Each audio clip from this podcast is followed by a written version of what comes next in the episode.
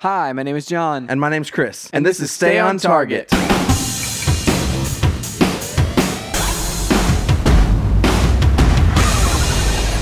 Hey, everybody, welcome to Stay on Target. We are your hosts. You can find us online at stayontargetpodcast.com. That's right, John. This week we are reviewing the new movie, Scoob. The new movie, dude. This is like the first time in months that we've seen a brand new movie.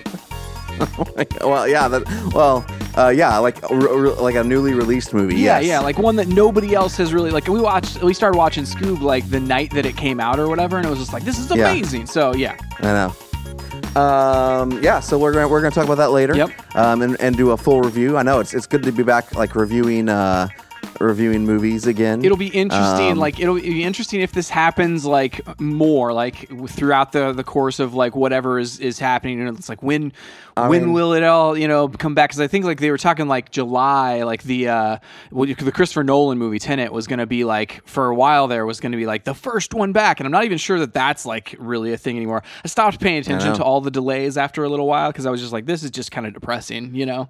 Well, it's gotten to the point now where, like, here, let me try to pull up this article. Um, this is from. Uh, this is not. I mean, like, this could be news, but we won't do it news. But like, it's it's good to talk about it now. Yeah. The uh, uh, Variety. This is from Variety. Um, the uh, Film Academy is considering postponing the 2021 Oscars. Yeah. So, uh, Well, just think about like what do they have to choose from at this point? Like they they have like like three months worth of movies, like not even. Well, that well, that's, this is what's crazy. Is so it says it's likely to be, be postponed. One of the sources said. Uh, new they we talked about in, in, in one of our news segments. They changed the rules for Oscar eligibility. right. Um, and saying that uh, let's see here. Under the usual rules, the film must have a seven day theatrical release. In Los Angeles County to qualify for Oscar eligibility. But for this year, films released digitally can qualify if the studio had originally planned a theatrical release Yeah.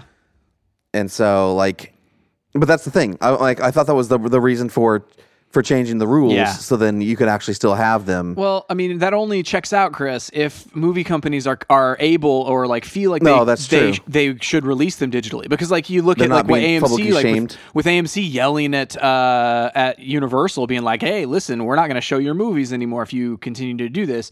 Or like after this is all over, you you know put out the the movie day and date with the whatever. Anyway, th- like with that happening and movie companies being like, "Well, we're not going to do that. We're not going to, you know, make the uh the main distributor of these movies to to theaters actually uh, super upset. And so like you just end up with movies that just don't come out uh, until until theaters reopen so. I say we just let universal win all the awards because they're the only ones who streamed their movies. That's right that's right. Universal and then you know warner brothers now but you know there's, Yeah. there's Oh, slight true. difference slight difference was in this the- warner the brothers i guess it was It was Warner Brothers, yeah. And this was the All thing, right. like there was like there was in within one of those statements. I don't remember if it was the AMC statement or if it was the uh, the Theater uh, Association uh, president's statement or something like that. There's some veiled like thing in there where it's like, and Threat. any other company that decides Yeah. to, you know, and it's, and it was like almost like this, like looking at you, Scoob, you know.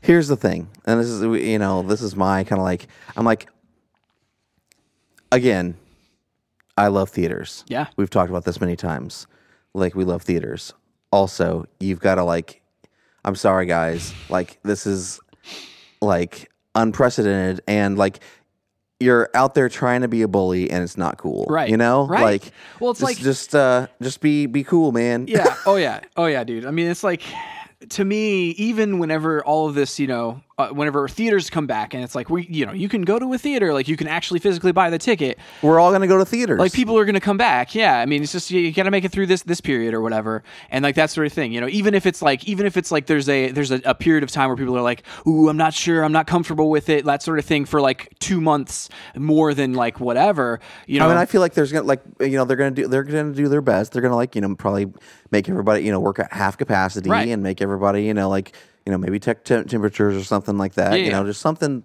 they'll do something. Yeah. and you know it's like it's not the end of the world. Like uh, you know like I, I, I it's it's like we're it's like they're afraid they're not gonna make any more movies and they'll never have any more movies in theaters. Yeah, and I guess it kind of like is sort of shows how concerned they are about digital distribution, which has been like eating their lunch for, for years. You know, um, Yeah. you know, and so they're they're very concerned that that will be just the the final like nail in the coffin for They're undoing. Yeah, it's like where it's like our entire business is wrapped around f- you know physical locations and Yeah. this exclusivity window, and if that goes away, like if all of the movie companies, if all the movie distributors like go decide like, hey, let's just put it on digital, and then Yeah. it's like that's just it's over for for that entire business um, Yeah. for AMC and and for you know the uh, the theater association um, in general. So I don't know, man. It's yeah, it's but it's not. That's the thing. You're right. I mean, it's like it's not. You know, just let let it happen. Yeah. and there will be more movies whenever we come back. Right. These aren't Well- the only movies that are ever going to be made. Right, and there are certain movies like certain huge blockbusters that like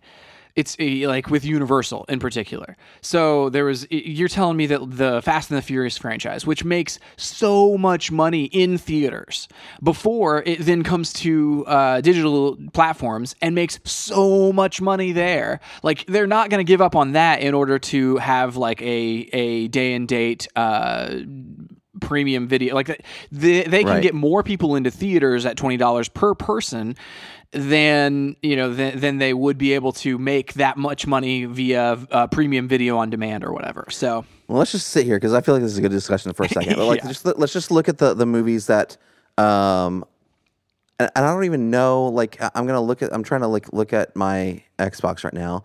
But like the because I'm th- pretty sure some of these had limited releases. But let's just like pretend they didn't. Yeah. Let's just look at the movies that have come to streaming on demand with bypassing theaters. Number one, Scoob. Yeah. Uh, fa- family movie. Yeah. You know, um, totally makes sense to be like a streaming only movie, except for the fact that like I'd have to look up the the budget on this thing, but it's like star studded star power behind Yep. this, so I'm sure it costs more than a traditional, Sure. uh, like regular um, Scooby Doo movie. You Right. know. Um, and then you've got Trolls World, World Tour. Also, though, like you know, like probably a medium sized budget as Mm-hmm. Right, well. right. You know, you've got stars behind that.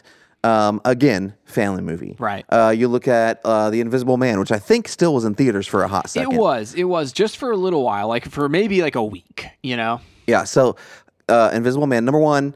Um, this is you know backstory. You remember? We all remember uh, the Mummy in the Dark Universe, Yep. which I actually really, I watched it recently, and I wish they had continued the Dark Universe, but Right. they spent you know three hundred and sixty million dollars on that thing, and it made seventy the, in the course of its like run or something ridiculous. but chris so, i've played the demastered video game version of that and you know it it was great I too. forgot where where did you play that again? I gotta play it. it's on I need switch to play it. like it's a uh, it's a WayForward game which is the Can you share the, that with me? Like, is there a way for you to just send it to me? Yeah, yeah, yeah. Not no, not not, not, the, game, but I mean like the yeah, link like to the, the game. link to the game. Yeah, I'll uh, Yeah. I'll send it to you. It's it, again, it's the same developer that does like the Shantae games. It's WayForward, and so like I love Yeah, that that's developer. Yeah. Um, okay, but but okay, so the Invisible Man though, they've like they went the complete opposite direction Yeah. where they're like, hey, we're gonna do the smallest budget ever. So it had like a, s- a seventeen million dollar budget or something like that. Right. Um, again, like kind of geared toward a date night kind of movie. right. Um, y- you look at all these movies, you know, and like, it's not like they're throwing the Fast and the Furious in here. Right. You don't see the next Bond releasing on Right. streaming. You don't see uh, because I think that like there's probably this middle ground where if you released, for instance, Bond on streaming on streaming, you'd probably lose more money than if you actually put it in theaters. Oh, They're yeah. probably like I'm sure these co- the movie companies are doing the math Right. and saying, hey, like there are only certain types of movies that will work here, Right. And it's not going to be the ones that the theaters are worried about in the first place. Right. Well, Does that trolls, you know? like in general, like I know that the trolls did super well and it still continues to do super well, like in in the video on premium video on demand, right? But like at the same time, like there was this this discussion uh, a few weeks ago that I saw, like where some of the stars had like were in negotiations with Universal to make sure that they got their bonuses uh, via the sales of the video on demand stuff because they like their contracts were under the stipulation that they would get um, bonuses based on how well it did in on theaters. box office, yeah. And so, so what like- was the end of that, What, what was that? or do we know? Do we know? Did they decide? on Did anything happen? I don't Do we know. I, I haven't like followed up. Like that was a couple of weeks ago that I saw that. But like, it, and so like it remains to be seen. Like you know how much profit the the trolls will do um, worldwide, just because of like okay, well if it's if you're paying you know this less like originally they were thinking they were paying l- fewer expenses to put this onto video on demand. So it's like making Yeah. a higher percentage of that twenty dollar rental fee than it does on a twenty dollar uh, ticket Yeah. fee at a at a theater. And so like for every two theater tickets, basically, you would if you did one rental for every two theater theater tickets, it's like oh, you're making money.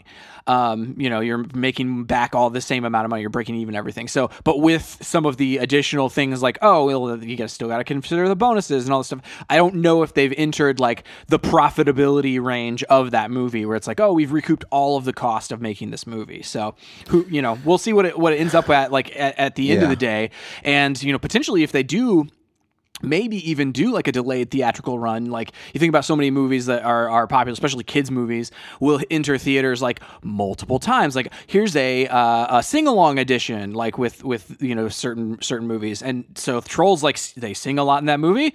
Like that seems like a good uh, a good candidate for like a sing along edition. You go to the theater with you know the kids and like they they get to sing along to all these you know classic rock songs that the Trolls sing and there you go. You have like you get to get to double dip a little bit. So Yeah. Yeah, I, I just don't see like I'm just not I'm not not uh, I am more on the side of like hey just innovate better Yeah. and do something new Yeah. figure out a different way to do business than man we need to do everything we can to like hold on to the past Yeah. not saying the past was bad No. it's just like things change Right. and that's just the way the world works Well, and then like so many of the movies that that come out every year, like there are certain movies that make the largest portion of a theater's income. Like you're telling me that like the Invisible Man was gonna like make a ton of money for for a, a theater chain? Probably not. But like you, you're telling me like the next Christopher Nolan would. I'm like, yeah, absolutely, the next Christopher. Well, that's what I'm saying. But they're but they're never going to release the next Christopher Nolan Exactly. film on streaming because they know they'll make it'll make a bigger splash and be better in theaters. Right. You know, so Right. I don't know. I don't know. We'll see. We'll see. Like if it if it pans out, like where where some more things come to like the the video on demand thing. Because I would be down for that. Like I'm just I'm I'm not Totally. gonna lie. I liked popping the popcorn, sitting down and watching Scoob, being able to pause the thing, being able to you know it's like. I can Totally. We can suspend this here and like bring it back in the other room. Like it's this is all great. These are all good But to things. but to your point though, also you know like uh you know using Tenet as an example, I don't want that experience with Tenet. I want to be able to go to the movie theater and just like sit there and concentrate on the movie without any distractions in a dark place with great sound. and a big you know, old screen. a big old screen. Yeah, dude. Like uh, so, I don't know. I just don't think that the theaters need to be as scared as they are. I know that they feel like they're losing money. Yeah. Um, but like right now, they're, they're losing money either way. You know, like Mm-hmm. True. They're, just not open, and so I do think that a lot of the delays, like of from movie companies, where they're like, "Hey, let's delay this," the, you know, this uh, release date, is not necessarily even just because they uh, are worried that if they put it out for video on demand, that it, they would lose money, or that you know the, uh, the AMC or whatever would get mad at them. Uh, the, the theater association, I can't remember what the acronym for the theater association is, but the theaters would get mad at them. The uh, I think that part of it is that due to the nature of why everything is suspended, they can't film new movies. And so if they went ahead and released all of these things to video on demand that they had in in the chamber, like in the queue, then there's still going to be a massive gap of no movies while they do the uh, the filming of whatever comes next after this. Whereas as it stands now, it's like whenever things come back, it's like okay, well they can go ahead and and release the movies that they had in the queue while they're filming the next so like once it comes back like there's not going to be any more of a gap it's just going to be it's it's uh you know so it's like well if we can just delay like p- when we're going to put these things out to video on demand like we can cannot have a steadier stream of of ongoing movies from then on out Yeah. This is the thing. I've actually been thinking about that, and I don't know that we will. Like, so, like, go with you here for a second. yeah I feel like uh, what we're more likely to see instead of a gap of no movies is we're more likely to see um, a span of time where a lot of low budget, low lift production movies are released. Okay. You know, more like you know, you were t- let's talk about you know like um, uh, Invisible Man again. You know, like that they Universal you know overcorrected and like went with a $17 million budget and i think it was filmed over the course of like you know a month and a half or something like that you know mainly in one house so it's just like uh I think we're more likely to see more of those kinds of movies Right. for a short span rather than no. It's like, hey, let's at least point. get some some uh, some money in here and l- greenlight some quick productions. Yeah. So we can ramp back up, give everybody their, their jobs back, right kind of thing. right well and then and and that is a sound financial investment if you look at things like uh like blumhouse like the, that that production Yeah. company like the, the, they do like paranormal They activity did, they did Invisible Man. yeah it's like and so like you do you do movies that are at that scale where they're like okay this is a lower lower cost but if it does well it can fund 14 more movies or whatever you know? So it's a uh, Yeah. it's a it's a very you know proven to be a fairly sound investment. Um Totally. whereas things like you think about like we've talked about before disney they take gigantic bets that usually pay off you know as far as their movies go. They do they do avengers movies or they do you know big gigantic star wars movies and you know they usually pay off for them. And if they don't pay off for them they don't do it. You know they don't do it again. Yeah. and so yeah like i, I think you're you're probably right that it's like if you look at the scale of some of these things or even if you look at what they've announced from disney where it's like it's a lot of the streaming stuff. It's a lot of their their their disney plus stuff um, where they're talking about television shows or they're talking about uh, doing you know various s- miniseries and things for disney plus. And so like those are a little bit lower uh, lower budget lower lower cost things. And they have now a distribution platform that will allow for that. So yeah. Yeah, totally. cool All right. Well, we- we're 18 minutes into this thing, but uh, let's do a quick. Uh, you know, what have you been up to recently? Uh, that was a good discussion. I have been playing a lot of Game Pass games, Chris. And I'm gonna I'm gonna not talk about all of them right now, but like I uh, there was a, a listener of the podcast, Patrick, like w- was asking me like, oh man, I just like did the dollar for the free month of Game Pass, or uh, not free Oh, yeah. for the dollar month of Game Pass, the introductory month. Um, what's on there? Like, what should I play? And so like I suggested some things that I played before, and I got to looking at the uh, at the the Game Pass list, and I was like, man, there's some like new games on here that I was considering buying on like Switch, but why don't I just play them here? Because I have a Game Pass subscription. So I like downloaded uh, like the one that I finished this week. It was uh, Creature in the Well which is a uh, a cool kind of uh, isometric view game where you're this little robot that is uh, is is going into a mountain that houses a machine, and you're trying to repair the machine. And there's a creature that is in there, and it's trying to stop you, a gigantic creature. And so you're trying to save this town because there's a big dust storm, and the machine is supposed to like end the dust storm, like repel all of the the storm somehow. And so you're turning back on all these weather systems.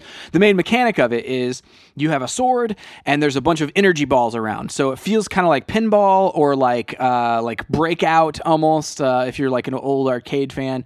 Um, but where you where you smack these balls around with your sword, these energy balls, and break a bunch of uh, of of blocks or break a bunch of uh, of bumpers and fill up meters and that sort of thing in order to open doors and could power these various devices within the machine. And so it was a very fun game. It was a it was a fairly relaxing, like fairly chill uh, game to play um, with with low stress as far as enemies go. Like there's some enemies and there's some things that are out to like take you down, um, but uh, you know there's uh, it's it was a really relaxing game to play just in general, like late night that sort of thing.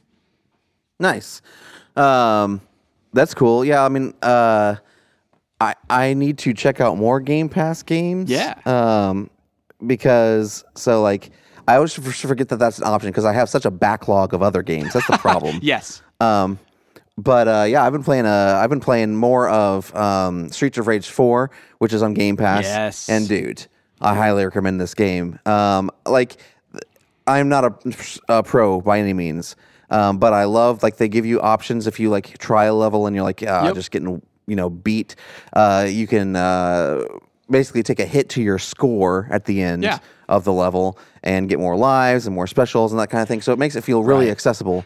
Because I still like I didn't I don't back the difficulty down to like easy because I want the the fights to still feel substantial. Mm-hmm. I just want more like basically stamina to get through it, and that's basically what that provides. Right. Well, especially if you're doing it solo, because if you're doing it uh, two person, I had an opportunity. I played uh, a level two player um, this week with somebody, and so like uh, with actually a listener Patrick, and uh, and it was a blast. Like, and it was much easier whenever you have like double the DPS that you can do, damage that you can do. Wait, Um, you're, you can play over the internet. yeah, you can play over the internet. Um, and What? yeah, you can continue on like via like whatever uh, level you're on. If you're like having a hard time, you can actually like get out of it and then like put it as an online game and have people Well, come in and help you with we that been doing level. this? Well, I'm down with it, man. Just tell me when you're All on. right. I'm good. I'm, all right. I mean, uh, this is the thing. So I'm on the what I think is possibly the last level. Oh, yeah? Of the, like I'm playing through my first playthrough with Axel. I played. I played. Uh, I've I've tried all the characters, and I was like, okay, I'm just gonna. I'm uh, I'm I'm planning on playing through with all of them at some point. So I just started with uh, uh, Axel, the basically the main dude. Right. Uh, the first the first one, and so like I was like, okay, I'm just gonna start with this. And um, yeah, I think I'm on the last level with like where you're fighting the twins. Yes. Uh, okay. I think I think that have you beat it? Is that I have the last not. I have not beaten it. Um, but I, that Okay. is like that seems to be from the setup from the get go. That seems to be where you were going. You know, unless there's Uh, some yeah, massive twist. Well, and like there's no other things on like the map. Yes, uh, okay. That looks like it, we're going somewhere else. Right, so right. I think that's what we're doing. Anyway, um, yeah, let's. Uh, th- so that's that's what I've been playing. That's what I've been mainly up to. Is cool. working my way through that. Dude, the soundtrack to this thing, It's so good. uh, so good. It's like the this like I don't know. uh, Like there's um, for the listeners, if you like BitTune or not BitTune, bit uh, yeah, chip chip tune. chip chip tune music. I was like, what in the world? BitTune music. Yeah, chip tune music. Uh, this is like like like very complicated, elaborate chip tune music. Yeah, it's stuff that we're, it's we're like, well, there, there there was no retro console that would be able to like if if you try to put that through any of the retro consoles, they'd start smoking. You know, but uh, Although, dude, did you know that um, Limited Run Games did a Genesis cartridge for this? what? Okay, game? well, maybe I'm wrong. Maybe like it is a, possible to do. Uh, to I do don't know. that. Anyway, like I mean, I was bummed. It sold out. I was like, crap, man. Yeah. I would have loved that. Although I don't have a Genesis to play it in, so it's probably for the best. Right. I am interested. Um, that makes me like super interested to like do a side by side of the music specifically because like the way that the consoles work, like the the soundboard, like the chipset in them, um, is unique to each one. Like so, if you Yeah. you could basically if you heard the same game on like an SNES and a uh, a Genesis or whatever, like they would sound different because each of them was capable of different sounds. Right, Um, right. So that's interesting. Like I, I I would be interested to hear this like side by side with that Genesis cartridge. That would be awesome. Yeah. Yeah. Um, so yeah, that's what I went up to. Question for you: I, Your score, like the reason that you like, it doesn't Oh, necessarily yeah. matter to decrease the amount of score you do, really, except for don't you get to upgrade things later on? Like if you get enough score, can you upgrade something? Like I haven't ever achieved enough score, like a lifetime score, to like upgrade anything along the way. Um, Talking about lifetime score. Yeah, I think it's your lifetime Like- score. Like it banks all of it and tells you what your lifetime score is, and Yeah. uh, and eventually like there's like there's a, a couple of like three different marks on that lifetime score, and and I'm I'm thinking that once you reach those times, you can cash in that score to get certain things. I'm just not sure if that's like like what that does exactly, or if you know I haven't I just haven't reached that point. But it looks like you I- can use it to upgrade somehow. I don't think so. Like, I mean, it maybe. I don't see any indication of that, and nothing I've read about this game indicates that. Makes sense. I do know there there are achievements at each of those Ah, points. that's what it is.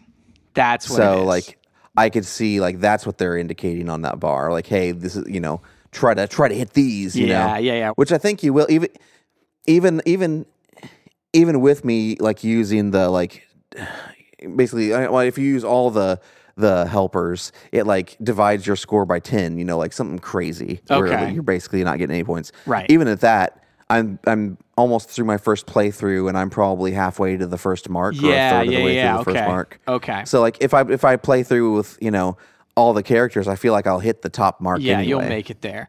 Especially like Yeah. if we do a two player, then you get to keep all the score. You know, I guess you got to have the Totally. score because like there's Well, two like, people on the the- board. But you know, I was about to say, well, do the oh, do you share the score? I don't Does know. That's- I don't think you do. I think you might. I think it might uh, bank per person. So Does it um d- does, do the enemies increase? no, it doesn't seem like they do. Like whenever I was playing, That's it didn't seem like they do. Like basically, it was just like it gets chaotic. Like you can hit each other as well, and like your health goes down a little bit. But it's the same as like using a super. So like if I punch you, it takes down some of your health. But if you punch an enemy right after that, it will uh, bring it back. And so Ah, you just gotta you know you gotta be aware of like each where each character is. Um, Yeah. And so like you know if whenever it gets super chaotic, you might do a super and like suck in your partner or whatever. But that's totally fine. Dude, you're you're blowing my mind. I'm uh I just want to play this uh online now. dude i uh, it was it was very fun i uh, i had a we had a great time Um cool. Well, uh we have uh before we get to Scoob. Later we're talking about Scoob. But first, we have some news. The news. Feel like your voice sometimes just gets real spooky. Like it's like you're like no. I mean, that's that might be true. I also lean away from the mic slightly, like so I'm not just like right up in there, you know, and uh, and have to like turn it down after the fact or whatever. Yeah. So it could that just it could Uh, be sorry, that too. I like it gets more reverby as well, you know. Yeah, I uh, you're probably having to turn mine down every single time because I don't do No, that. no, that's it's, it's totally fine. I uh, I I anticipate that that's that's just part of the charm, Chris. That's part of the show. every single week, I'm like, dang it, Chris didn't pull away from his mic again. Oh man. Um, all right, so real quick, the news. Um, we have a big one, John. Yeah. So, um, if anyone can remember back to our review of Justice League, uh, I don't remember what we rated it. we actually, I think we, I think we were fairly forgiving of Justice League. Oh my gosh, how, dude? How? I'm gonna look it up. I don't know. Sometimes I look at our review scores and I'm just like, I want to throw up. like, so this is the thing. Like, eh, let me just, you know, it was such a bad movie, and um, like Dee Dee still has not seen it because I can't bear a to subject her to that. Yeah. B, I have no desire to ever watch that again. Yeah. Like, there- Mm, Chris, here's some things about it. Like, I I think we went into that movie thinking it was going to be the worst. and it kind of was, the but worst. Like, I- okay, so it the worst. it was probably it was the, gonna was-. Yeah, it was probably the worst superhero movie, but it wasn't the worst movie that I've ever seen. yeah, yeah, You know. Um, Yeah. and I'm with you where like thinking of it now and like as as it, it it doesn't age well, you know, it wasn't great at the time, like it wasn't good at the time, but it doesn't age well either. And uh and so as I think about it now, just the plots and like the CG and the I don't know. There, there are things that I really like about it, like the the banter between each of the uh, each of the characters was fun during that m- final fight. But like outside of that, like it was just it final was not fight. Yeah, but you know, no, so any yeah. anyway. like anyway, uh, since then, um, there have been there have been calls because Zack Snyder exited that movie um, because of like uh, family problem. Like his his daughter committed suicide, and so he left, understandably, to grieve and to be with his family during that time. And Joss Whedon was brought in to finish that movie, Right. um, which I mean, and that's and if, if I was going to sum up that movie, um, like in in one phrase, it's it looks like two different people directed this movie, which they did. Yeah, yeah. Oh, Like, definitely. yeah. it looks like that happened. Well, yeah, and the, and it, it very tonally feels like it. Very Tonally, tonally, yeah. it had two different vibes, and it's like, like and- real dark stuff and then real funny stuff. And you're like, right. what's happening? It definitely felt like a, a movie that was started by Zack Snyder and then finished by Joss Whedon. And yeah, yeah, and it, Joss Whedon even like didn't like want his name on the credits either. no, like and he just it's not there. yeah, it's, not there. It and, just and- says entirely. It says directed by, which I'd feel even worse yeah. as Zack Snyder Yeah. to have my name on it. Well, I mean, and then then you like he like the the idea, and I I like respect it completely. Of like of uh, Joss Whedon was like this this isn't my movie. you know, he's like Yeah. this is not this is not the movie I would have made, Well, and it's not even so- close. You know. We're, we keep teasing this out. I'm going to get to the headline. the headline is the Zack Snyder cut is coming to HBO Max in 2021 um, as you know possibly a four-hour movie or maybe uh, six TV style chapters. Apparently, they haven't decided yet. So, like Yeah. the article I'll point people to is um, uh, an article on Hollywood Reporter. Um, the title is simply uh, wait, hang on. I just can't. It's like up in the bar. Uh, Justice League Snyder cut plans revealed. Quote, it will be an entirely new thing. That is the title of this. um, but that's Zack Snyder's quote. It will be an entirely new thing. Um, looking at a 20 million to 30 million dollar budget to finish this movie, possibly bring back in the actors to uh, do some some pickup lines, and definitely like having to like finish all the previs stuff. Basically, long story short, I won't read this whole article, but I would like to say tell people to go check it out. It's really interesting. Um, basically, you know the the hashtag um, release the Snyder cut became like the the biggest trending movie hashtag um, in the world, and uh, right before basically uh, coronavirus hit, um, the uh, the head of I think it's Warner um, came in and uh, you know talked to Zack Snyder. Was like, hey, do you would you want to? They want the people want this. would you want to even do this? Yeah. And and Snyder basically had a uh, you know whenever he left the project, he said he had a hard he, all he took with him he took he had a hard drive that had his first four hour cut that he had sent the studio with like previs stuff and some storyboards and like you know it just wasn't finished at all um, in there. And that's you know at the point at which he left. And uh, that's uh, that's what they're going to try to that's what he's shown to people Yeah. that's what like Jason Momoa has seen and tweeted about, Yep. and Gal Gadot has seen and tweeted about, and um, apparently in this stream where uh, Snyder um, revealed that they're doing this, uh, Henry Cavill was on stream with him. He was like doing commentary for uh, for Man of Steel, I think. Right. And uh, Yeah, he and came in at the end of it. so- He came at the end. Basically, I think uh, they were doing like a watch through uh, commentary, which is something that people have been doing that is really cool. Um, where they'll have somebody who's involved in a movie, and then they'll basically say three, two, one. We're all starting the movie, and then three, two, one. They all start the movie, and then the director, like just or whoever is there um, from the movie, like talks about the various things as it goes down. Um, and uh, and that was it was one of those. But Henry Cavill came in at the end of the movie uh, to to to join him, and that's whenever they announced this. So. So the interesting part of what um, one of the quotes in this article, Zack Snyder said, uh, "You, meaning the audience, probably saw one fourth of what I of what I shot. Yeah. The rest of it was basically Whedon's version. Yeah.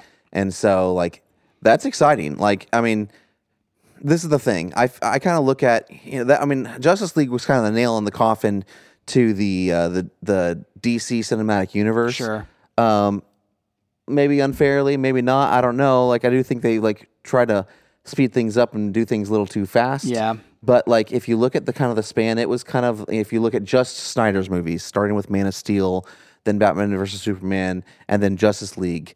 Um, like it should have been a better uh final installment in that tr- trilogy of movies. Sure. Um, Yeah. And I feel like this is possibly like, okay, let's see what the actual vi- like. We obviously didn't like the version that we got. Mm-hmm. I didn't like it. I don't. I don't know. I don't think you liked it. No, I mean, I, don't know that I mean, I liked it a little bit better than it. you, I think. But like, it, it's, it, I'm with you, or I probably I wouldn't watch it again. Yeah. So like, I'm willing. To, I, I really want to see like, okay, what was the original? What was the original vision for this? Especially the fact that it has all the actors pumped about it. Yeah. Like even Ben Affleck, like who like you know for the most part people were like pretty down on his portrayal of of Batman, but at one point, dude, he was so pumped he was going to direct and write and star in a Batman movie based on this version of Batman. Yeah. And so like, I just want to see the. I want to see the version, the vision that Snyder had in his head, and uh, you know, it's almost like how bad can it be? Can it be worse? I don't think so. I, I feel like it I feel like it could. but I also feel like they know like so here's the thing. Because it's not something that exists. Because like, okay, people have been talking about release the Snyder cut, release the Snyder cut, and then like even like Jason Momoa being like, "Hey, I've seen it."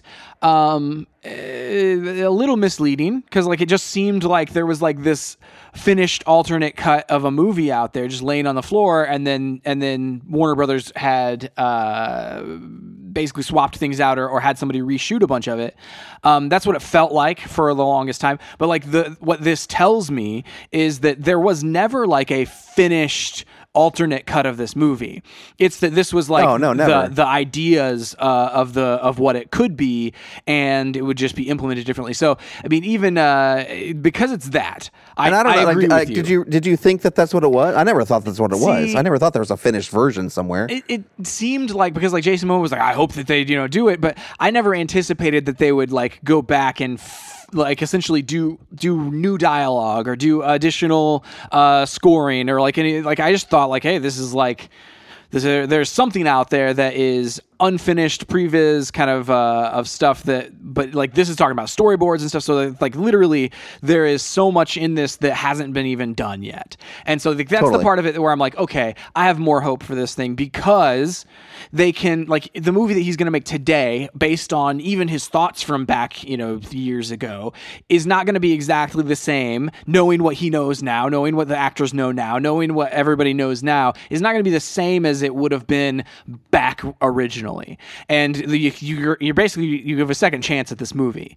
And because you have a second chance at this movie like you said like i have hope that it, it it, it shouldn't be worse than the, the original one was, because Yeah, the original I- one was just so twisted. So I just go back to like I mean just his his thing where he's like you saw you know one one fourth of I mean if only a quarter of the movie was the stuff that he did and the rest was just kind of pulled together Mm-hmm. Yeah. after the fact I mean because at, at the time there was a lot of like backlash against you know the vision that you know Snyder and uh, I can't remember his name the guy who used to just like David you know, Goyer, uh, who wasn't. David I, I don't Goyer. think David Goyer was involved in this movie. He was involved in the Batman versus Superman, but not not this one. Uh, I don't know. I- uh. He was involved in like the the entire like DC universe. Like, so let's look. Uh, he definitely had. He definitely outlined the whole entire like uh, DC universe with Snyder. Yeah. Even if he didn't have anything to do necessarily with the script of this movie. Right, right, like, right, right. He still like outlined the whole thing with him.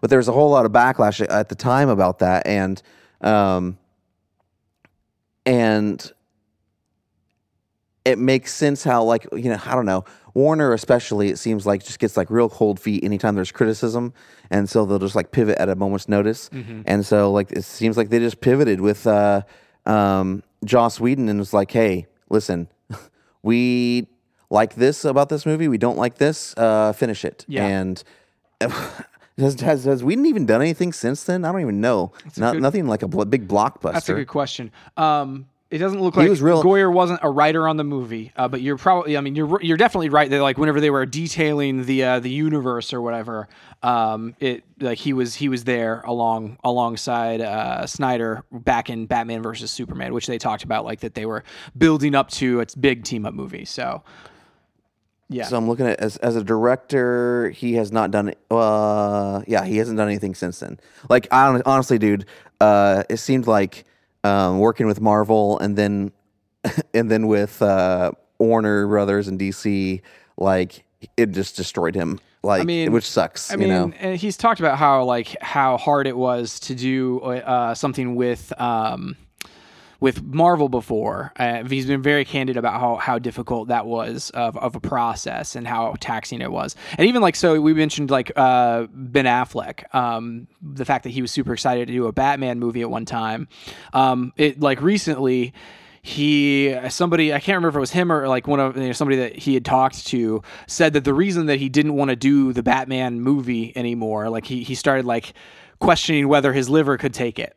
Um, like like because like he apparently like like was was drinking heavily like during a lot of the things of of that he was dealing with with the DC stuff because it was like so intense and stressful.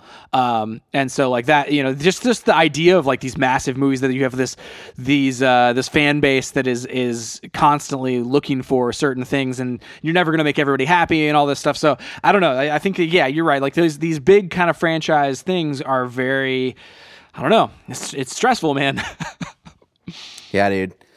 Anyway, I'm excited. Like I, I love, I, I love director's cuts of movies. I love, you know, like um, seeing different iterations of movies. You know, I even like, you know, the different iterations of. I've talked before of, of like of Blade Runner. Like it would be nice, you know. I like, I like there to be a definitive version. yeah, this but is I'm the not one oppo- you should I'm- watch. I'm not opposed to directors going back and redoing it, unless you're George Lucas and you're making another change to freaking Star Wars. Maclunkey, man. um, Maclunkey. Yeah, I mean, the only thing that makes that okay is that George Lucas did it. Yeah. Like, that's good night, dude. Anyway, I love that uh, he did it, man. It's it's just so funny Oh, to me that gosh. he like specifically It's- wanted to make that specific just change that doesn't like no one else, no one else cares about that change. I don't love that he did it. Like, that's the thing. Like, I don't love that he did it. It's like it's his thing though, so he can do it. Yeah, yeah. Um, I think it's stupid as all get out, uh, and makes zero sense. Yeah. So Well, you know, there's so there's that. It makes I, guarantee you that it makes enough sense, in you know, to him that if he explained it, it would be like, oh, okay, I, I understand why you wanted to make that change. But at the same time, it's like because it's not explained and no one like really like other than him would notice or care or like whatever. It's it, I, anyway. I find it hilarious and and and uh, and and charming, if you will. Oh gosh. Uh, anyway, uh, I'm pumped about the Snyder Cut. We'll see in 2021 what uh, what the original vision was. Be fascinating that it's on HBO Max, right? So the streaming. Yeah, like I think. I mean, honestly, I think it's just because. I mean, uh, I think I don't know if I we reported on it or maybe I just sent a link or at some point. So like, um, the next uh, Scorsese movie uh, might be on Netflix again because they're the only um, production house right now willing to fund a super super expensive movie. Yeah. Um, and uh, because I mean those streaming services, there there's companies that are they're willing to invest a ton of of money into them right now, Yeah. without necessarily a like direct ROI that they know they're going to get versus. Uh, a production company looking to release something in theaters, and so yeah, if I was gonna, if I was Warner shopping around, like, hey, you're gonna spend twenty to thirty million dollars on a new version of an already released terrible movie, Mm-hmm. like, I mean, the first place I'd go is streaming. Yeah, I mean, They have the money. think about like the way that that that that business model can function is that you have a lot of small things and then if you have one big p- tentpole thing like to drag to get people into the subscription um that's enough to to get people in the door. And then if you have enough smaller budget things to keep them there like that feels like a good a relatively good business model where it's like with Netflix it's like okay Stranger Things gets you in the door because that's huge or whatever. And then but you stick around with all of these kind of smaller uh type of of lower budget uh, things that are on there. Um and so like this would be like hey this gigantic uh, superhero movie is going to get you in the door for HBO Max, but then hopefully a lot of the backlog of their of the old Warner Brothers stuff, as well as some of the uh, whatever uh, new original program they're going to do for that, um, will keep you there. So I think also think about. Um, Scorsese being on like Netflix, like that was a huge deal. Like that first movie that like they they did on on Netflix, like that that got Netflix guaranteed that got Netflix a lot of subscriptions, and because like there was people like being like, oh man, I gotta guess I gotta watch this movie, um, and so. I guarantee that that drove a lot of uh, a lot of traffic to their to their site. So it's like I, the return that you see from those types of things will make the investment worth it where it's like it may not necessarily be worth it to put it out into theaters because if nobody goes to the theater to see a 3 or 4 hour movie then you know but somebody could stream it and watch it and be be fine. Or even just come in the door you've already paid the money to be there. And even if you don't finish the movie eh, there's a lot of other stuff that's there. So people are happier about that. I don't know. There's, the business model for streaming is definitely just fascinating. Yeah, that's the news. All right, John, it's time to review Scoob. Um, we'll do a spoiler-free section, then we'll do a spoiler section. Um, the uh, the spoiler-free version here will be pretty short, I assume. Yeah, yeah, definitely. Um, that is for me. The uh, the thing I I, I want to say about this movie is, dude, it looks amazing. Yeah.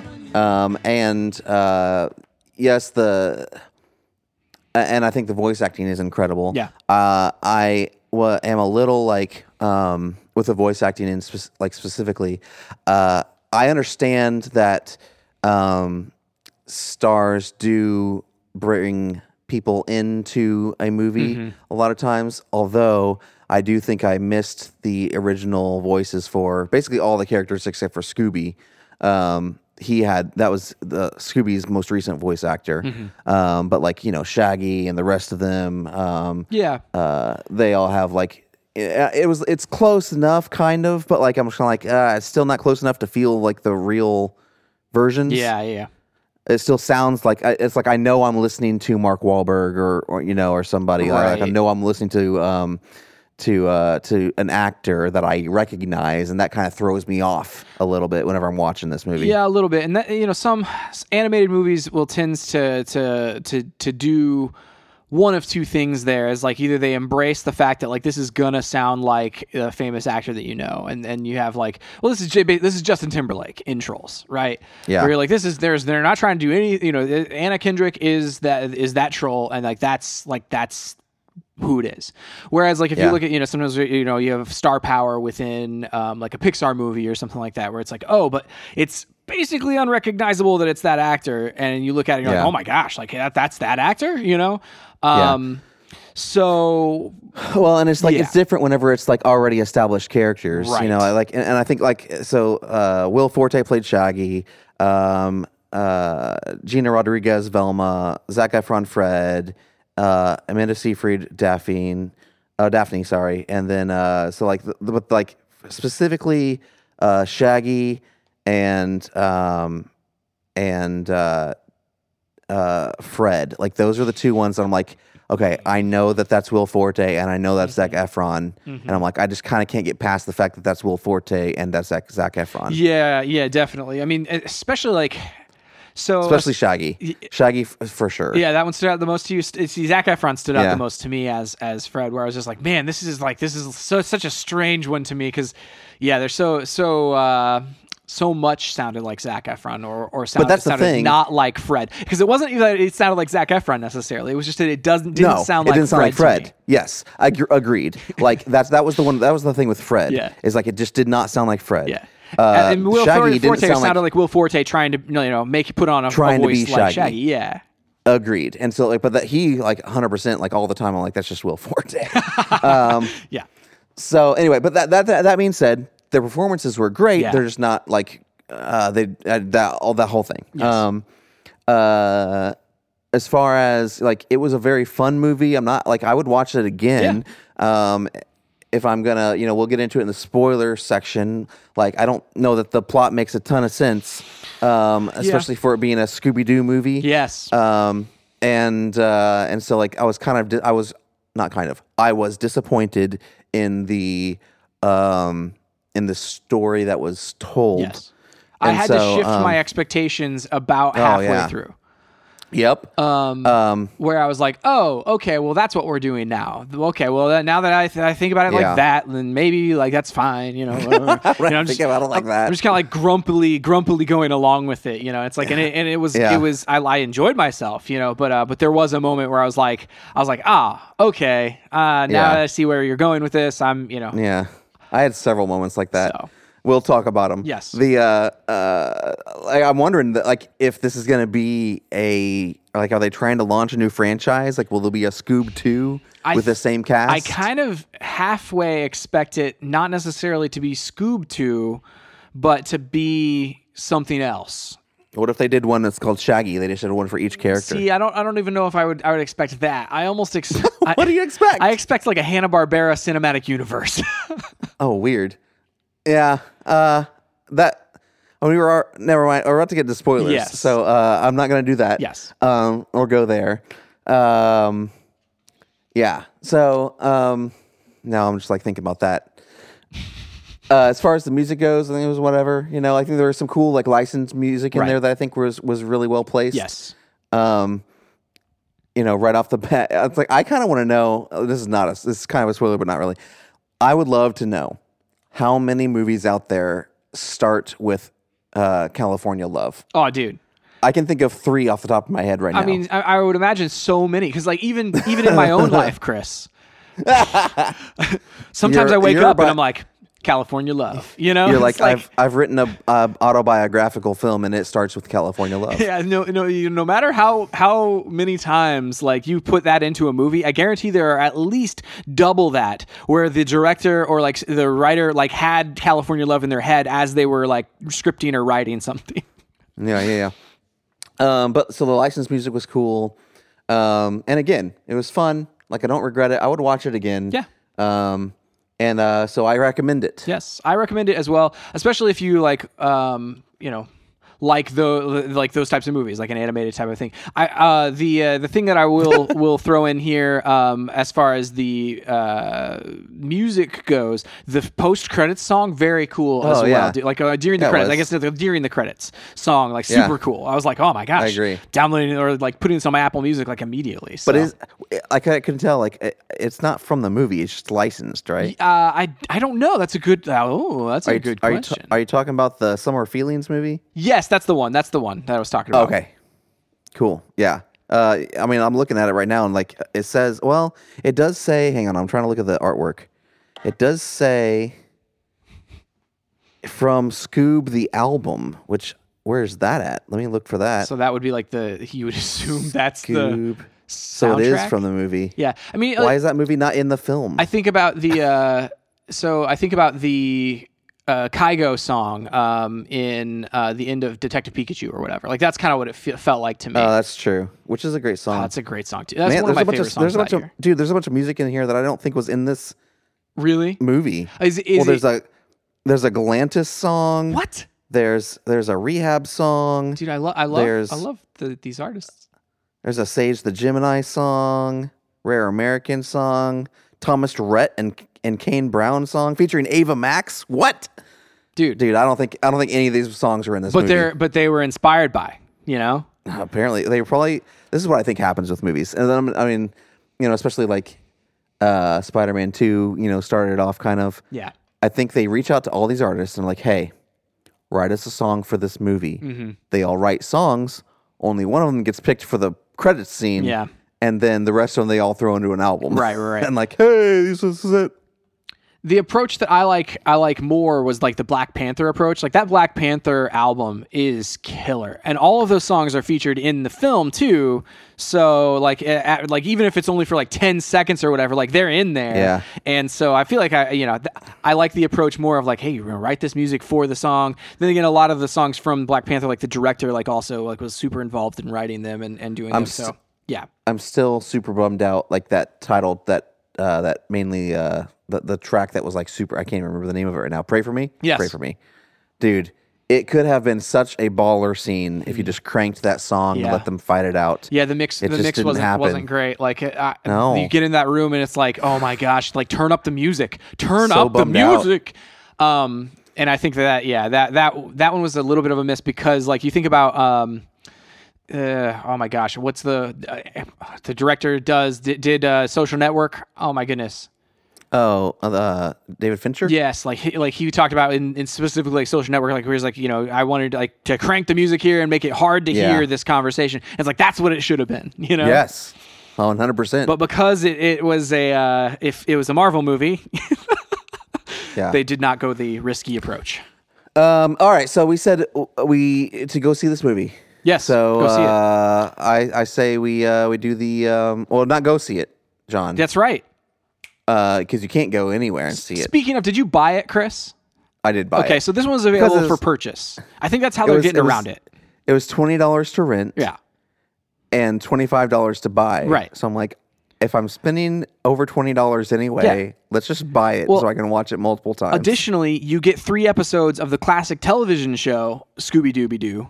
Um, Ha- Where did you buy it? uh, I bought it on Apple Apple Music or, or not Apple Music, sorry, iTunes. Uh, so like where wherever it sent me where, on my phone. Where are the where are the where are the how do you access the episodes? in the special features of the actual thing. So it's like basically like the deleted scenes, the commentary, blah blah blah, and it's like it's in there as like t- three 25 minute episodes, like episodes of the television show. So inside Apple.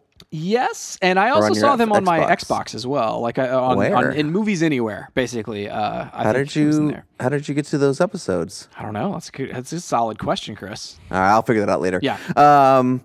But right. I, I also bought it worth the worth the money like in, and you don't Yeah. just have to like watch it within 24 hours and then poof it's gone. Um, I do think that's how they're getting around the whole movie theaters thing like where they're like we're just pivoting this today like we're gonna release it you know to to video rather than being like this is you know premium video on demand and we'll release it f- to purchase later. Um, just, I don't think I think it's the same thing, dude. I don't think the, the movie theaters aren't going to see any, any difference. they're not gonna get the nuance.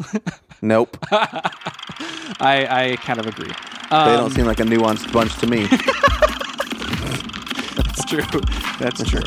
Uh, we're gonna spoil this thing, Chris. The spoiler clock is, is uh, like winding down a lot right now, and it's five, a four, a three, a two, a one. Throw out a spoiler. Uh, Scooby is related to an ancient Egyptian dog. That's right. The uh, well, I guess it's Alexander the Great's dog. So Oh, wait, and I, or wait, no, not Egyptian. Yes, no. no, Who is Alexander the Great? Alexander because they were in uh, they were in Greece whenever they. the Great. All right, we're looking it up right now. Alexander the of uh, was a king uh, of the ancient Greek kingdom of Macedon.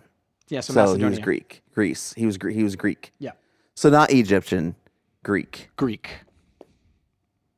I feel ashamed that I don't didn't know who Alexander the Great was.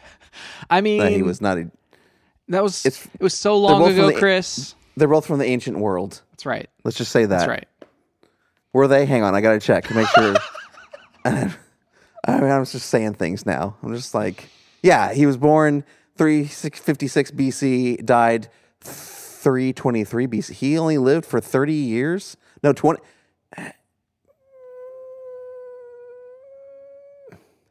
He succeeded to the throne whenever he was 20. Yeah. And yeah, what is uh, thirty six? His reign was for about 11 years. So yeah, he lived until he was 31. That's uh that's a, bu- a hot bummer, man. Well, I mean, like ba- there was all sorts of things that he could have, you know, died by back in the day too. Uh, you that's know? that's that's very true. I'm sure if I did more digging, I could figure it out. But we're not talking about That's that right. This right isn't now. a podcast about Alexander the Great. We should make a podcast where we're just like, hey, uh, what is this? And we just spend the whole time looking up Wikipedia entries. what about this? What about, just basically make it like the uh, Yeah. you know how you go down the whole the whole uh, rabbit hole like the black holes of of Wikipedia Yeah. where you just click links through where you're like that makes Yeah. me think of this. Come just complete non sequiturs over to other other topics. there Um, needs to be a show like that. I think that would be really fun, and it's like you kind of like go, how did we get here? Yeah, you just then that's what it's called. It's called How Did We Get How Here? How did we get here? I like it. and by the end of the show, like whatever, we're just like, how did we get here? I don't know. Yeah. How do, and we and we just pick up where we left off the next week and just see where it takes us. I mean, I'm down with that, Chris. This sounds sounds great to me. Uh, all right, okay. So let's let's spoil this thing real quick. Yeah. So first of all, um, let's talk about the things like you referenced. Uh, where where did you feel like, oh crap, I have to reset my expectations for what this is? It was shortly like whenever they got beamed up uh, to Mm. the the the the Dynomutt and uh, Falcon Blue Falcon thing. Like that was initially Yeah. like I had I had suspected that that's where we were going whenever it was robots uh, rather than haunted uh, bowling alley because I was like so on board for the haunted bowling alley, Chris. oh, I was too, dude. I was super in 100%. for this. I was like, you know, bowling alleys are just creepy anyway. They're they're, they're like they're trapped in a specific time most of the time. Like you know, Yeah. the, even the new ones. Like even you go to like the new ones down the road, they still Yeah. feel trapped in the you know retro time, Like times. 60s and 70s, yeah. Right. And so like just in that in general feels creepy. And you know and, and so can we can we really just go after it? Like do that. Yeah. Um Yeah. and then whenever they were robots, I was like, "Oh, okay. Well, that's could s- that could still be cool, you know, maybe." Um and then uh, whenever they got beamed up onto the Blue Falcon ship, I was like, "Okay, this isn't a different a different Hanna Barbera character. That wasn't just an Easter egg in the uh, the beginning of the episode. That was like setting up this plot point right here. Um, and uh, and that was that was whenever I was really at the point where I was like, I'm gonna have to shift my expectations. That this is not gonna be the haunted kind of thing that I'm used to from Scooby Doo. Yeah. So, yes, let's come back to that. Um, because I feel the same way. The the point at which I felt like I had to reset my expectations was whenever Simon Cowell showed up. Oh, dude, yeah, that was weird. I, like it just pulled me out of it entirely. Yeah. I'm just like, what in the world? Like I was, I was on board for whatever they were doing, uh, and then like Simon shows up. I'm like, what are you talking about? Like, just give it, give this person any other name and he let him voice it. Yeah. Like, it's just like don't pull like Scooby Doo and and the gang. Them they don't exist in the real world. Like that's the that's the Yeah. problem. Like with having Simon all of a sudden show up. Yeah, and I realized like there are certain And like, then they reference him multiple times. There have been other come back to him. celebrities like on Scooby Doo episodes in the past, like the Harlem Globetrotters and stuff. But like, and those were actual that's different. people. But like, Tho- yeah, but they Simon feel like Cowell's those a little people much. feel like those people feel like they're not real life anyway because they do unreal things. You know what I mean? True. Like True. They, They- were on an episode amazing. of Gilligan's Island, for instance. Yep. You know, like well, I mean, and yeah, I mean, and, and uh, just in general, just the Har- Harlem Glo- You're just like this is the, the they, they're superhumans. You know, they're, Yeah, they're actual exactly. live superhumans. so. So that was one point. Speaking of superhumans, that was another point. And I was just like, what in the world? Number one, we haven't. I just got over the fact that we're in this real world where Simon Cowell exists, and now all of a sudden we're here We're- in in yeah. a in a world where super hu- uh, humans exist, it, like for real. I'm like, we never established that Hmm. in the in in the Scooby Doo canon. Like, it's always their whole thing is always there's no such thing as all this stuff. It's just some guy in a mask or with a suit or Right. with this thingy. This is not real. Right.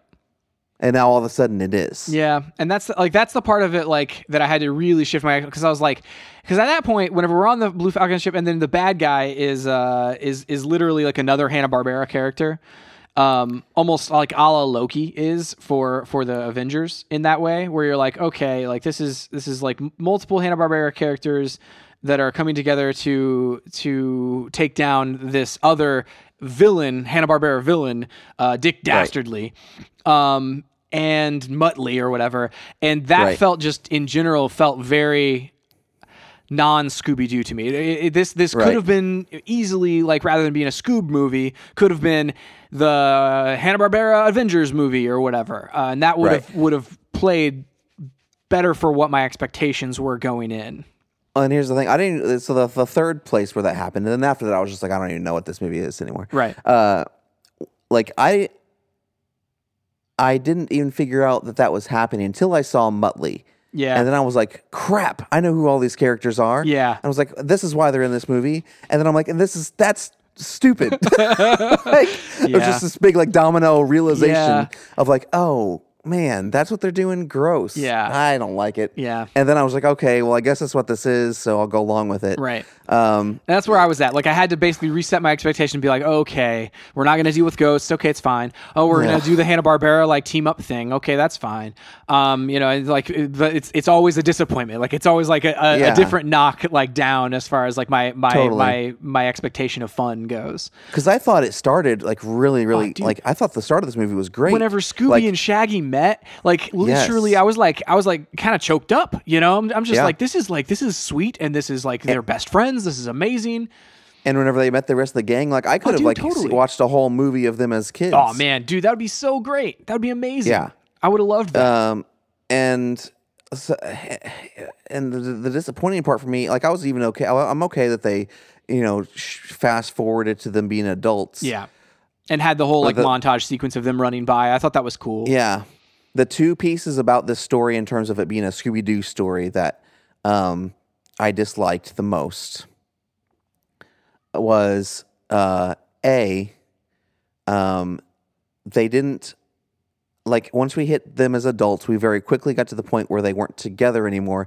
And it wasn't until I looked at the time code, it was one hour and 11 minutes into this movie before the the whole entire gang was actually back together and solving some kind of puzzle. And in an hour and a half long movie, like they, you only have twenty minutes or fifteen minutes or so with credits or whatever left to Yeah. to to to be together. And that was something I I also was bummed about. Like a lot of times, like in the in the cartoon, like you would have them split off uh, into into like groups of people where it's like, oh, you have Shaggy and Scoob over here running around from the ghost, and the ghost is trying to scare them, and then you have Velma and uh, and and uh, Daphne over here doing this thing, and Fred's over here, and the and so like that happens. I don't mind that. But like they're But, all like- in the same like general area, and they're all Solving experiencing the same similar problem. similar problems. Yeah. yes. Whereas Um, and it, now it yes. felt like like let's separate them and keep them apart. Like even though like they're the gang is is the character like that's the reason to watch the sh- the the show was like how is Yeah. the gang gonna gonna solve it this time or how are they gonna what kind of hijinks are they gonna get into now um where they didn't get into very many hijinks because they were so separated the whole time yeah, and, and and that's the thing. Like, then they kind of reference it at the end where they say like, "Oh, Scooby and Shaggy you're so smart." and Like, but like, I don't I don't want them to be smart. Like that's the part point of, and they kind of reference it early on where they're like, you know, Frank's the tank and Velma's the smart one, and it's just like, okay, that's those are the roles that they play. Those are the uh, the um the characters that's that's what they do but like half the time you have them not doing that Yeah. and like and it's one thing to do it and just have them not doing it but they call it out but then they, they call it out and then don't do it Yeah. i'm like i just want to see this team work together like that's the strength of the team is that Mm-hmm. they all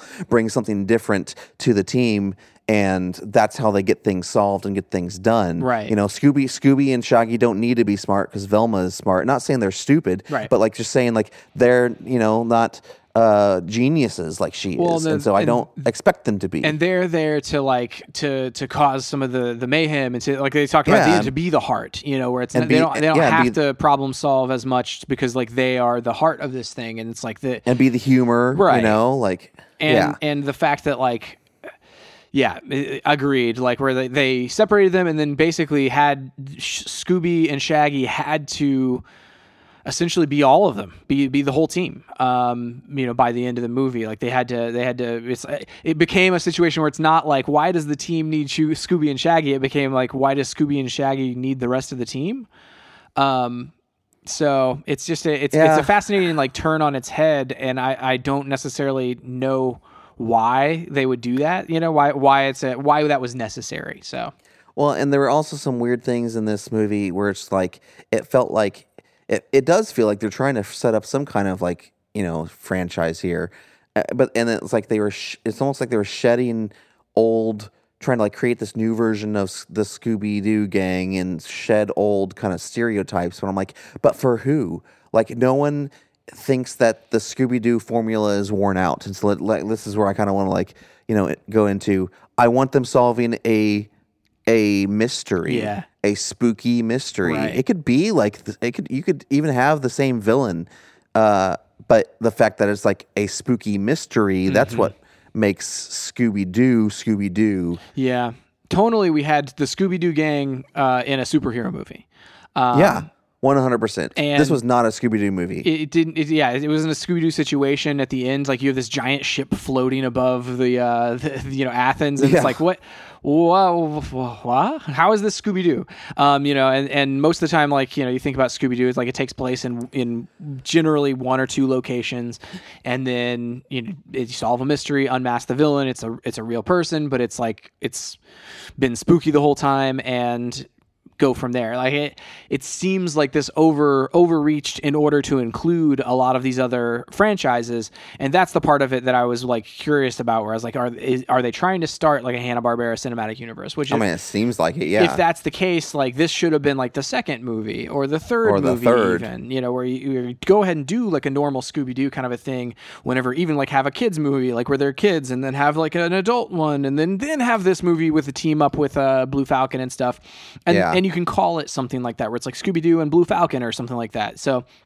It just seems like this is a bit of a a, a miss on the Scooby Doo front, but a win on the Hanna Barbera front, which going in my And maybe they- expectations were not set for that. So No, they weren't. Like, uh, and and they, that that may be a large part of the problem of like, hey, just like tease us for what it is. Don't Yeah. tease us, and don't call it Scoob. You know, like I, it seems like they were like, hey, we really want to get this these characters to a point where we could launch their own franchise. What's the best vehicle for that? Oh, everyone loves Scooby Doo. Yeah. let's put it in a Scooby Doo movie. Yeah. and uh, like I just think there are better ways to do. Again, keep it Scooby Doo, Mm-hmm. and just have these other characters in it, and then you can spin it off. Yeah. Yeah. Um, Have them like you know appear some, at some point or like whatever in the back backdrop. Um, almost like a uh like a Nick Fury or something like that. Like have that Right. type of a, a tease. And this is But a- even like this is the even problem with all companies doing a shoehorned cinematic universe almost where and honestly like let's think about this WB specifically WB doing shoehorned c- cinematic Oh, universes. Yeah. Um No, so we were talking about that earlier this episode. yeah. Like, like, honestly, like, my least favorite part and least favorite characters in this entire movie were Blue Falcon and I can't remember the dog's Muttley, name. yeah. Mut- no, No, not Muttley. Sorry. that's not Uh, Muttley. uh, That's- what is what's uh, oh my gosh, what's his name? Uh I don't know. I'll, f- I'll find it. Uh, yeah. Um, but Dynomutt. um, There yes. Dynomutt. Mainly because like they felt the most off brand Yeah. And no, it's not a knock against Mark Wahlberg, but man, Mark Wahlberg, it's just it felt like Mark Wahlberg, you know? Yeah. Like, and I spent half the first, I spent half the movie being like, who is that? And then Dee Dee finally said, that's Mark Wahlberg. And I was like, oh, yeah, it's Mark. And then all, all I could hear is Mark Wahlberg from that point on. Um, I don't know, man. Like, it's just like, it- because it's such a cool looking movie, has some great songs, great actors. Uh, it's, it, it, the vibe is really, it's still really fun. but Yeah. it just like was not the Scooby Doo experience that I want as a lo- lifetime fan of Scooby Doo. Agreed. And then and the thing like I loved about it was like whenever they were together and they were like joking with each other and like interacting like Yeah. uh, with each other. And it's and you know, you you talked about like, you know, that breaking apart some of the stereotypes and it's like I I totally am fine like breaking apart some of the stereotypes uh within like especially like their um their characters like oh you know the Velma doesn't have to lose her glasses like come on you know Oh yeah, I'm not, I'm not saying that. that's not, a saying thing that. we need to see but it's like but at the same time like whenever they were all together and they were interacting with each other and they were within the the the the same space and occupying those same roles that they would that you would traditionally put them in. Like that was amazing. That was magic. That was great. Of course they were in a situation that was completely un scooby-doo like and that felt Yeah. weird. But those interactions were like whenever whenever she's throwing the scooby snack and scooby like literally just takes it out of her hand she's like scoop! You know that was hilarious and amazing. But yeah. in general, um, yeah, I was just I was just disappointed with the where they took the story. So. Well, and I like in the- you know whenever whenever I say like you know I, they were trying to they were it seems like they were trying to break stereotypes. I just mean like like for instance the first time they take down that first you know even as kids they take down that first guy Hmm. and he says I would have done it too if it wasn't for these meddling they don't even let him say kids Yeah. you know and it's like why why just like just let him say the line we all want him to say the line Yeah, yeah, yeah. just let him say the line this is apparently the first case we're seeing the first case they ever solve as the gang and you're not even letting the villain say the right line Yeah, yeah. like that's stupid like and that's a stereo that's a that's a Yeah. it's just like a, a it's a as a trope of the scooby-doo genre or whatever you want to call it franchise that Mm-hmm. Yeah. Mm-hmm. like no one is tired of like just let them say it yeah, that, I mean that makes sense. Like, and and it's uh it's that whole like oh we want to take your expectation and then like turn it on its head. It's like well kids who are watching this today don't have any of those expectations. exactly And so like who is this for Yeah, it's if this is if this is specifically for people who were bored of the Scooby Doo franchise from before, like yeah, okay, yeah, I can see that this being for that person. But just in general, as someone who like loves Scooby Doo, it's it's not necessarily for for me in those instances. right So. And i go you know i go back to it's like well if you're tired of scooby-doo then don't watch scooby-doo. Yeah, yeah. you know like it's like spongebob. Like i, I know like if i was tired of spongebob i would not watch spongebob you know? That's true. and I, and I don't want them trying to change spongebob just because i for some reason don't you know am tired of spongebob right, right, right. i don't know dude it's Yeah. just super weird Yeah, and like you said, like there's there's big things that I, I enjoyed about it. I enjoyed a lot, uh, you know some of the moment to moment stuff, but just that global thing of like having to change my expectations along the way, and then you know the fact that it's not it wasn't the Scooby Doo, um, didn't have a lot of the Scooby Doo elements that that make Scooby Doo Scooby Doo, and uh, Yeah. so it's just it was a different movie than I was expecting, Chris. Yeah it was I do hope they make another one though, because I, I, I you know, a, a traditional one, like where it's like, oh, let's get back to the roots or whatever. Yeah, like Um, I, what I want them to do. Yes, I want them to make. I don't want them to make another one of these. No. I, I want them to make. Let's split all these characters apart and let them have their own movies. I will watch that. Yeah. Um, if they make another one that is with all these different franchises smushed together Mm-hmm. again, I don't know that I'm going to be super pumped about it. Right, right. Well, I also think there's a lot of people who who know Scooby Doo but don't know any of these other franchises. You know, it's like Right. and some of them like had crossovers back in the day, like Dynomutt and uh, and Blue Falcon were on Scooby Doo back in the day, uh, back in the sh- a couple of episodes of the show. But in, yeah, in the middle of a show, that Yeah. makes that's okay. and it's but it like but it also felt like natural for them to be there you weren't you weren't this was essentially the opposite of that where it was this was the the scooby and the gang being in a uh, a blue falcon situation so yeah, in a reboot. right yeah in a reboot yeah Anyway, uh, you ready to rate this thing? i thing, am ready to rate this thing what do you rate it chris dude? I'm going to give it a six point five. yeah that's about where i would put it too i would put it about you know 6.5 and it's, yeah yeah yeah 6.5 we agree chris Sweet. um, hey, before we go, I want to give a shout out to FaceTime because we've been using Zoom with whenever we have a third person on. That's right. And the la- the lag is just awful to deal with. Yeah, definitely. Like there are times whenever I have to listen to like I try to mark them, but like there's certain elements where I'm like, I know I talked over someone there. I need to figure out what Right. happened there, and I'll have to like go back and edit.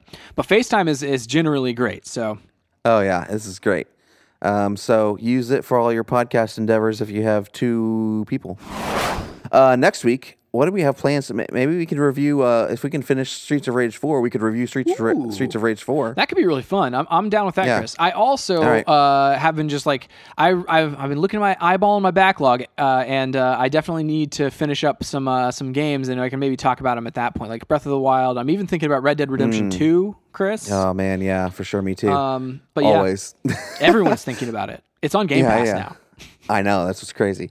Um, so it would be appropriate to uh, re- to finish it and review it. Yeah. The other thing I never reviewed that I still haven't finished is Ori. I don't know. I don't like it. I'm just gonna give a quick. I'll finish it. Um, but I don't think I like it as much as the first one, and that's why I have not gone back to it.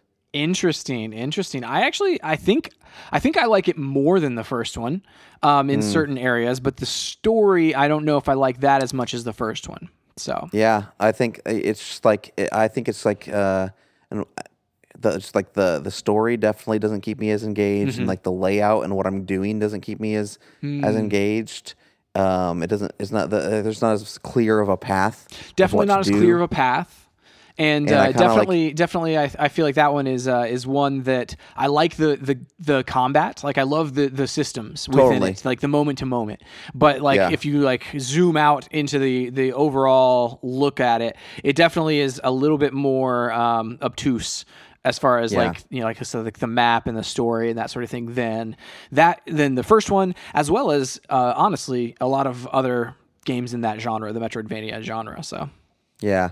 So anyway, maybe we'll get back back to that at some point. That'd be good. yeah. Um, I don't know if like if any other movies. Hey, uh, although I want to uh, let's talk about. Hang on, hang on, hang on. Uh, so this is interesting. Mm-hmm. I need to have to maybe we can look this up real quick. Geoff Keighley just uh, two hour two hours ago tweeted, just announced during the Tenet trailer premiere, which I didn't know was happening. Christopher Nolan is bringing one of his iconic films to Fortnite this summer for a full length free screening for fans What? Like in, in the Fortnite? game. Yeah, That's cool. I know. Hang on, I want to figure out what this is. I mean, This, you know, it seems super cool. Christopher Nolan is is super into uh, theaters. Like he's he's all about the theaters. So like, but if he's like, well, I can't have regular theaters, I'm gonna have a digital theater. Um. All right. Let's see here. Oh wait, the Tenet trailer debuted in Fortnite. How did I not know this was happening? I don't know. I don't know. That's a good question, Chris. Okay, so here's a uh, Fortnite screening entirely. This is from um, Games Radar by Jordan Gerblick. Uh, today, um, a new trailer for Christopher Nolan's Tenet premiered in Fortnite, and later this summer, an entire movie from the Dark Knight director will play on the big screen. Which movie? Which movie? Which movie? Uh, oh, no, that doesn't say. Uh, there's little indication as to which of Nolan's films will be shown on the big screen in Fortnite, though the word iconic does imply it'll be one of the filmmaker's more influential works. The Dark Knight is probably the most obvious choice, but it could also be Inception, Memento, or possibly even Interstellar. How? But what was Memento rated? I, that's what I was about to say. Like, we're gonna have to like figure out like the ratings on this because Memento feels a little bit more Hang on. more mature than something like um, uh, oh my goodness, what's the uh, the Prestige? Like, I feel like the Prestige or potentially Inception, but Inception also has a lot of like killing and that sort of thing. Um, Yeah, I think Inception's PG 13 for sure. I'm trying to see if Memento was rated R. I feel like it could be. Where's the man, dude? Uh, IMDb they change their layout sometimes, and it's just frustrating as all get out to get around. Like I can't, I don't know where the. Oh, there it is. Yeah, Memento is rated R. Not gonna be Memento. No. What What is the Prestige? I think the Prestige is PG thirteen. I mean, it could be PG too. I mean, because like there isn't much violence in there. There's some like more mature PG themes, like PG thirteen. Batman Begins is PG thirteen. I'm sure Yep. he punches a what lot of people in that. What other movies? Let me look here. Let me just search for. I feel like it's got to be something that's PG thirteen. Like it's it's. But I think that seems like too high of a rating I agree. for Fortnite. I agree. Um, But then again, it okay, might be in their terms of service where you're supposed to be 13 if you're going to play Fortnite, you know, and everyone just agrees to them. It's PG thirteen. Dunkirk is PG thirteen. Yeah. Dark Knight Rises PG thirteen. Inception PG thirteen. Uh, So nothing is lower than PG 13. well, I'm going further back. Yeah, I mean, no, no. And if it's, It's one of at least PG thirteen. influential ones, it, you would assume either Inception or uh, Dark Knight.